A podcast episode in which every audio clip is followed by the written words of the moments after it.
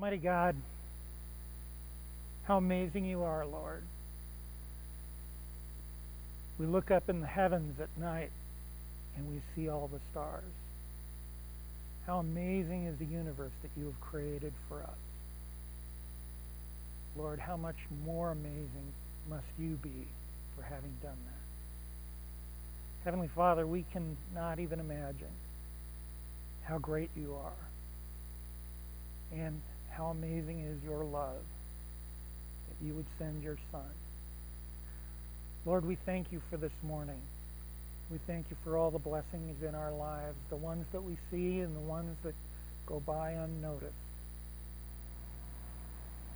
And Heavenly Father, we thank you most of all for your Son who came down and died in our place so that we could spend eternity singing praise and worship to you and your Son and the Holy Spirit.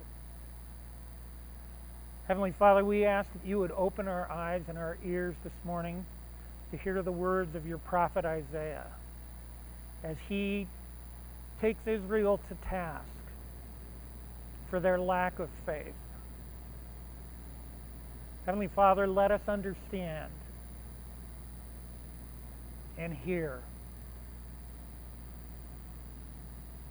And we ask this all in Jesus' name. Amen. Okay. So, um,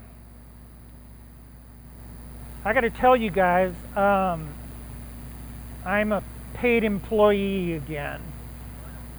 I did not apply for a job, but these guys called me up. They needed some help, and so I signed some paperwork tomorrow.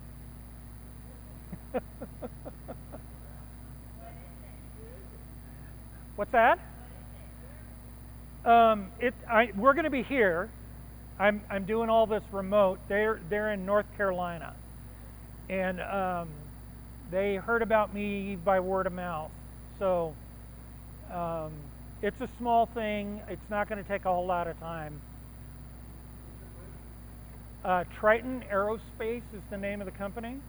And um, they have some sort of a, a contract with the Navy, and I, I'm not sure what's going on, but I'll find out.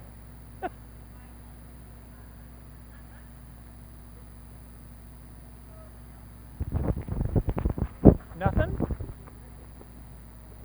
It's only going to be like five hours a week.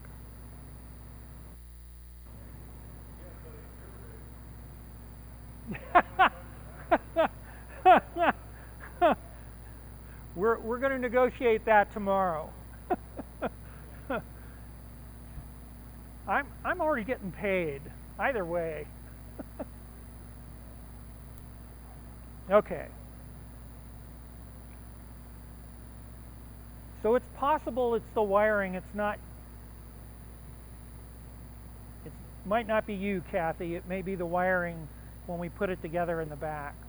So it's, it's going, okay, so all right, I'll, I'll press ahead. Um, we're looking at Isaiah 50. We're all the way up to, to, to Isaiah 50 here. And we're going to look at verses 1 through 6. These are really, the, the first few verses are, are really just, they're almost like paragraphs.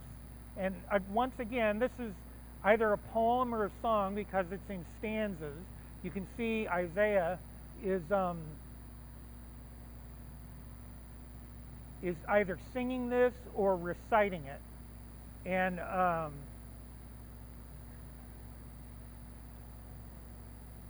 we'll find out if, if this works or not. yeah, well, we'll fix it and then it won't record. Watch, what, you know. So, um, so this was actually uh, pretty intense when I when I read through it, and you'll kind of understand. And I actually threw some stuff out because there was so much. And so um, I, I'm only doing six verses, but um, it's it's a pretty good six verses. So let's go ahead and start. And uh, Isaiah 50, verse 1. And Isaiah says, Thus says the Lord, Where is your mother's certificate of divorce in which I sent her away? Or which of my creditors is it to whom I have sold you? Behold, for your iniquities you were sold, and for your transgressions your mother was sent away. So recall previously that, uh, did that one get posted, by the way? Probably not. Oh, it did? Okay, good. So um, what, what happens here is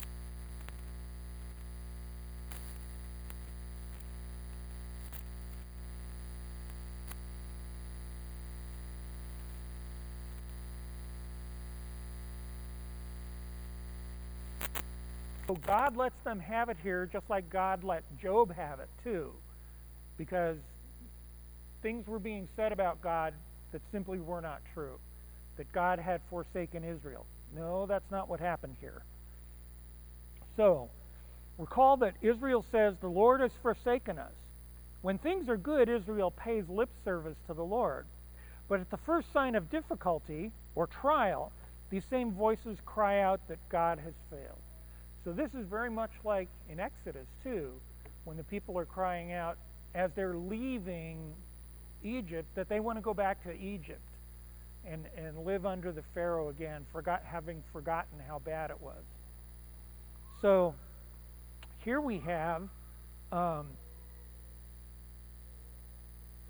the first sign of difficulty or trial. These same voices are crying out that God has failed. And so the Lord replies where is your mother's certificate of divorce? Where did God come back and say, You're no longer worth the trouble. I'm walking away from you? That, that does not happen. So, this first part deals with divorce. And we all know the verses about divorce. We're, we're going to look at those here in a moment. So, God is replying with sarcasm. Okay? So, whoever said that God doesn't have a sense of humor? That's actually what he's doing here. Is he's he's actually um, letting these people have it with sarcasm. So looking back, Leviticus 24:1. Leviticus 24:1.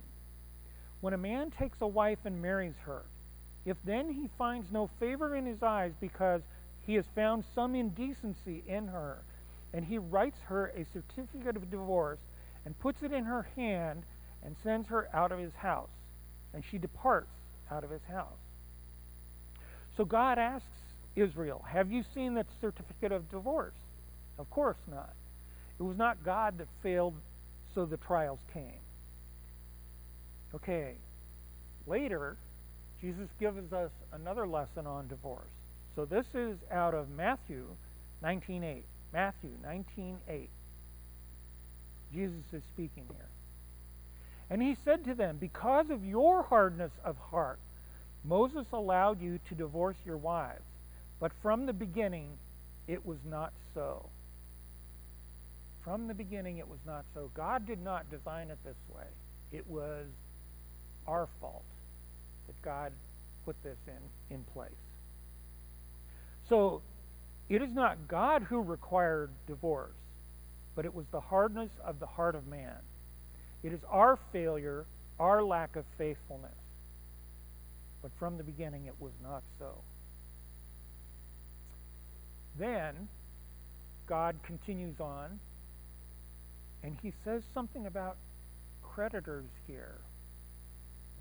Behold, for your iniquities you were sold, and your transgressions, and your mother was sent away. So God has something to say about creditors, too. 2 Kings 4 1. Yes. Now the wife of one of the sons of the prophets cried to, Elisha, Your servant, my husband, is dead, and you know that your servant feared the Lord, but the creditor has come to take my two children to be his slaves. So it was with creditors. When the poor could not pay, they would impress the poor into slavery. This is not what God had intended or designed. In Exodus 22, 25 to 27, it talks about this.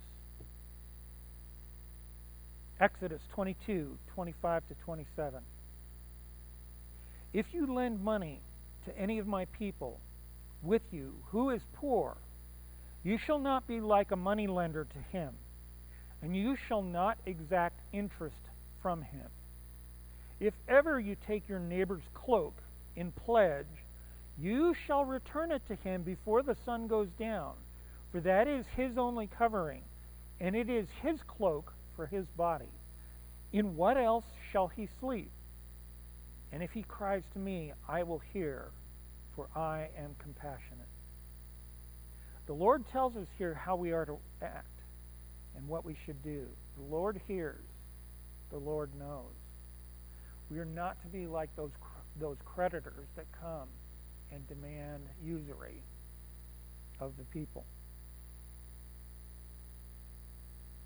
Continuing on, Isaiah says, Why, when I came, was there no man?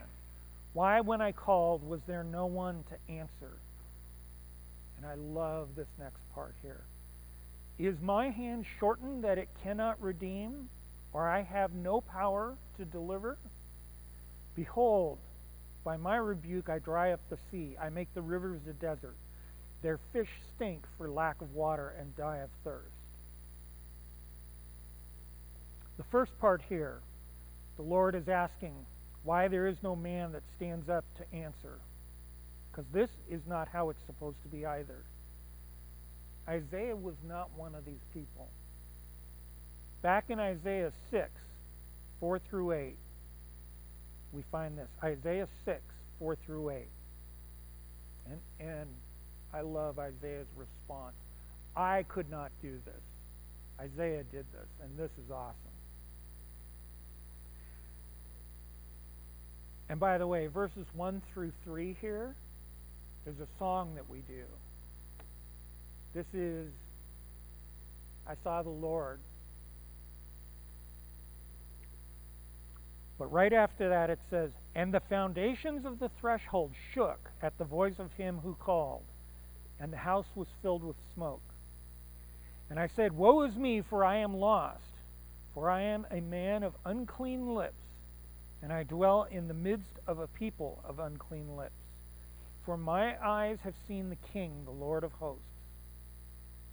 Then one of the seraphim flew to me, having in his hand a burning coal that he had taken with tongs from the altar. And he touched my mouth and said, Behold, this has touched your lips. Your guilt is taken away, and your sin atoned for. And then follows Isaiah's commission from God. And I heard the voice of the Lord saying, Whom shall I send, and who will go for us? And then I said, Here I am, send me. Isaiah does a very incredible thing right there. And as I said, I would not have the courage to do that. Did you catch that when it went by? There's another piece there. The burning coal touches Isaiah's lips. It's funny I read a paper this week, a scientific paper, and it was a paper about sociologists had done. And this is what they had to say about lip touching. This is great. There was an experiment sociologists had tried on spider monkeys. Okay? And so they took the very young monkeys and put them together. And a woman sat in the area with the young monkeys. And she pulled out a sock puppet and was treating it like her baby. Okay? Holding it, cradling it, and kissing the sock puppet. Then, the sociologist mimicked that the sock puppet was in distress. And all the monkeys got very agitated right away. And they all turned around and looked at the woman to do something. So then they repeated the experiment with a different group of young monkeys, all right? And, but this time, The woman treated the sock puppet as her baby, holding it and cradling it, but not kissing the sock puppet. And then, when they had the sock puppet act as though it was in distress, the monkeys became agitated, but they did not look at the woman to do something about it. These animals were wired by God to have that response. We are wired by God to have that kind of a response also. That there are certain social relationships that are very, very close. And it was actually very funny. This paper went on to describe it as sharing of spit. Okay? And if you stop and think about it, um, who are the people that you could comfortably share a drink with? Okay? You think about that. Um, your children, your spouse, your siblings, your parents, maybe your grandparents, and that would be about it. You can just imagine, you know, around my house, it's, hey, this is really terrible. Come drink this, right? That's the sort of thing that happens. Usually my son's on me, right? God touches Isaiah's lips. So, what is it about this piece of coal that, and remember what it said? Your guilt is taken away and your sin atoned for. Now, when I hear those words, there's only one person I think of immediately, right? It's the coal is representative. It's a metaphor. Okay. What's with the coal? Genesis 15. And I'm going to read 7 through 12, then 17 and 18.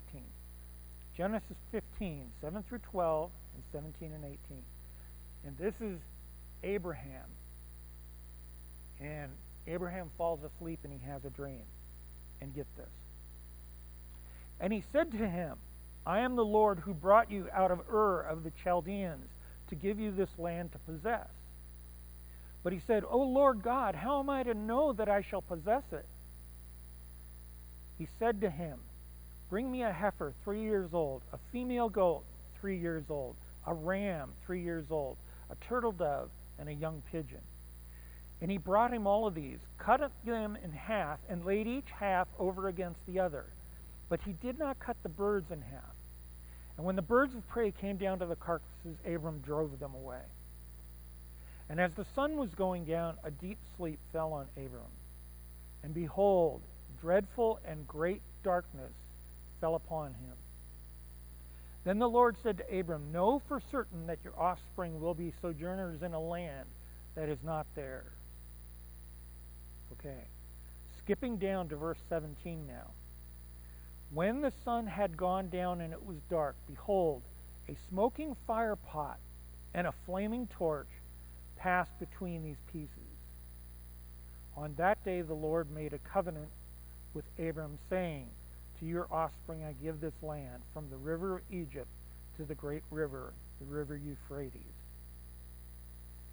It was the smoldering pot going between the animals the second time that seals the covenant. Who is it that seals our covenant with God? It's certainly not us. We have no ability to compensate God for our sin, for our failures. There is nothing we can do. Obviously, that is Jesus. And the one who makes us clean so that we can stand up and say, Here I am, me before God. That is Jesus. God asked the rhetorical question Is my hand shortened that it cannot redeem, or that I have no power to deliver? A very good question. We all know the answer. No way. Is God sovereign or is he not? If you say yes, have you thought that answer all the way through? Is God truly sovereign over everything? Including you, right? How about the choices that I make? Is God sovereign over that? He must be. If God is not, God is not sovereign. You need to think about that.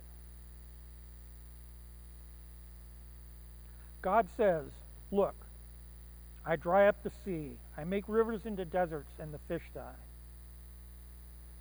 Stop and think about it. Is God sovereign, or is that just something that we say? Lip service to God. Verses 3 and 4. I clothe the heavens with blackness and make sackcloth their covering. The Lord God has given me the tongue of those who are taught, that I may know how to sustain with a word him who is weary. Morning by morning he awakens. He awakens my ear to hear as those who are taught. It is the Lord who upholds the heavens. I had two nights during our break here where I walked out, and we're we're watching a phosphor dog right now. So we've got this extra dog around our house and trying to learn how how our house operates. And so I have to take the dogs out in the evening before they come in for the night. And I'm standing out there looking at the stars and my dog is used to me wandering around looking up. And two nights in a row, there was a meteor. Came from the same place, headed the same direction, across Cassiopeia and Andromeda. Both times. It is the Lord who upholds the heavens. The prophet Isaiah here listens and waits upon the Lord. The prophet gives us the words of the Lord. Isaiah listens. He is the one that is taught by the Lord, and he has that ability. Continuing on, verse 5. And Isaiah is starting to shift a little bit here, and you'll catch this, verse 5 and 6. Verse 5 the Lord God has opened my ear, and I was not rebellious. I turned not backward. The prophet Isaiah did not rebel against God. The Lord opened Isaiah's ear, and Isaiah did not turn away. It was a difficult thing that Isaiah had to do and go and tell the Israelites, You're doing this wrong. You, you assume that your trials and tribulations are God's, God is causing this on you. In fact, it's the other way around. And how often do we not think of things that way? That we blame God for what is going on around us when it's our mess.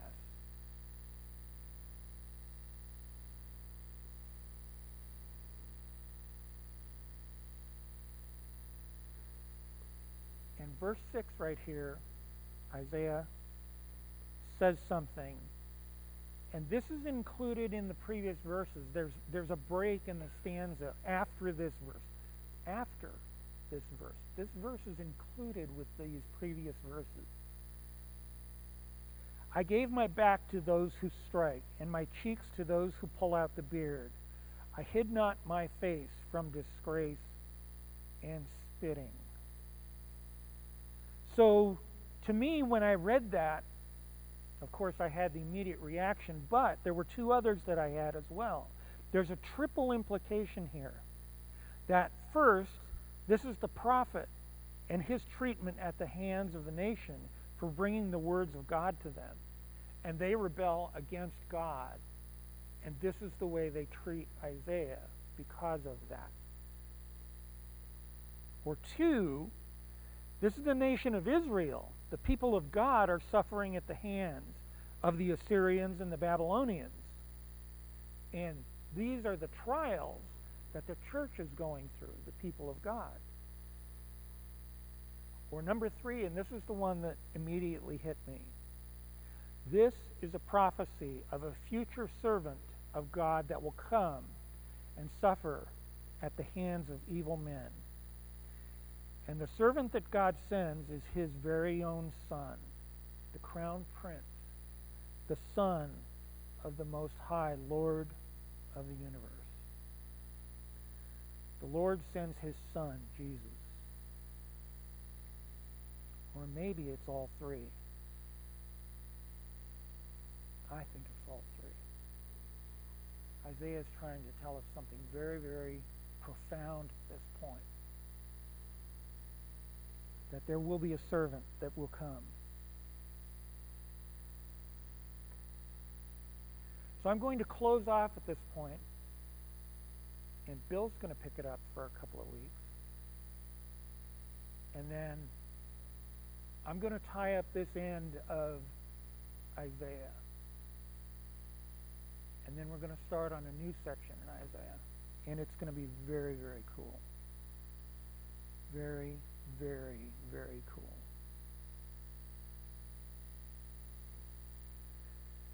Isaiah is, this is a really hard lesson because the church is not doing what it's supposed to. It's failing. It's failing the people of God. It's failing God.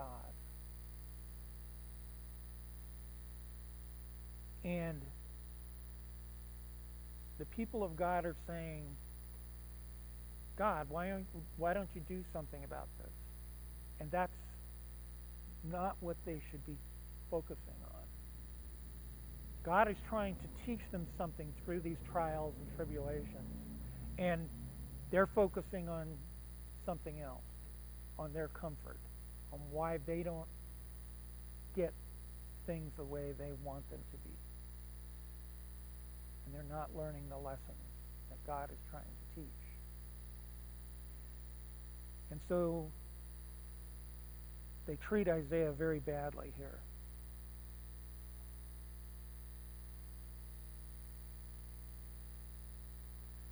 Isaiah is trying to point us to something greater that is coming.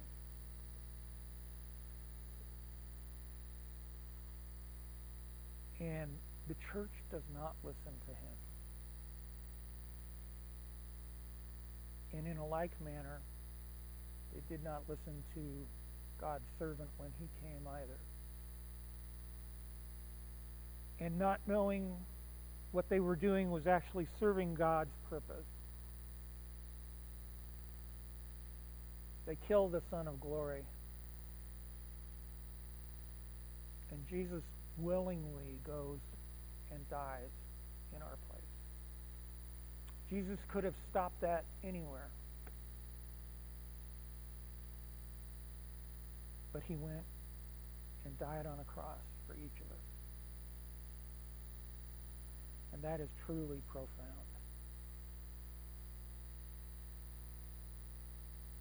Let me close in a word of prayer.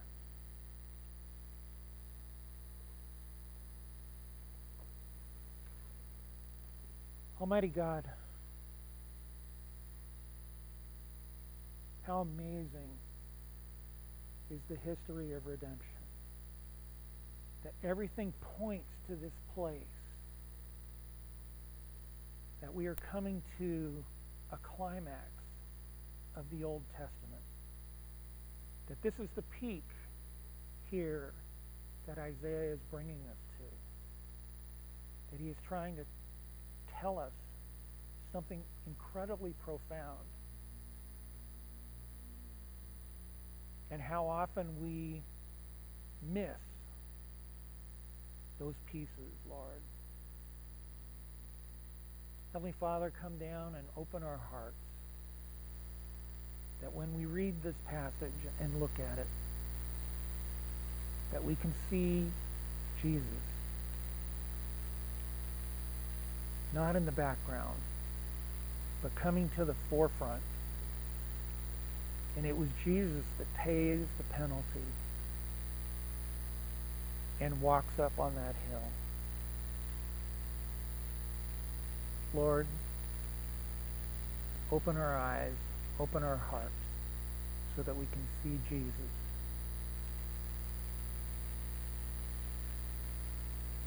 And Lord, we, we ask that you forgive us for all the things that we have done, all the failures where we have not stood up as we should have.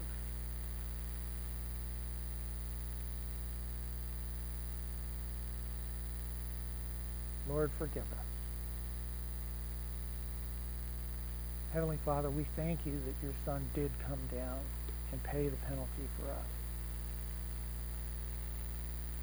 And that we can stand before you on that final day.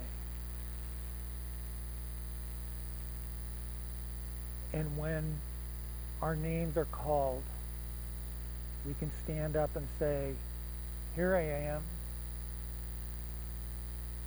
as Isaiah did, with confidence, knowing that we are redeemed.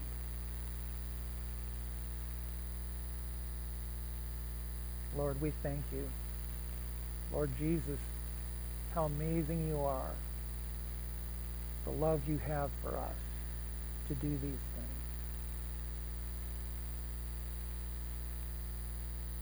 And your gentleness. How incredible. We thank you and we praise you.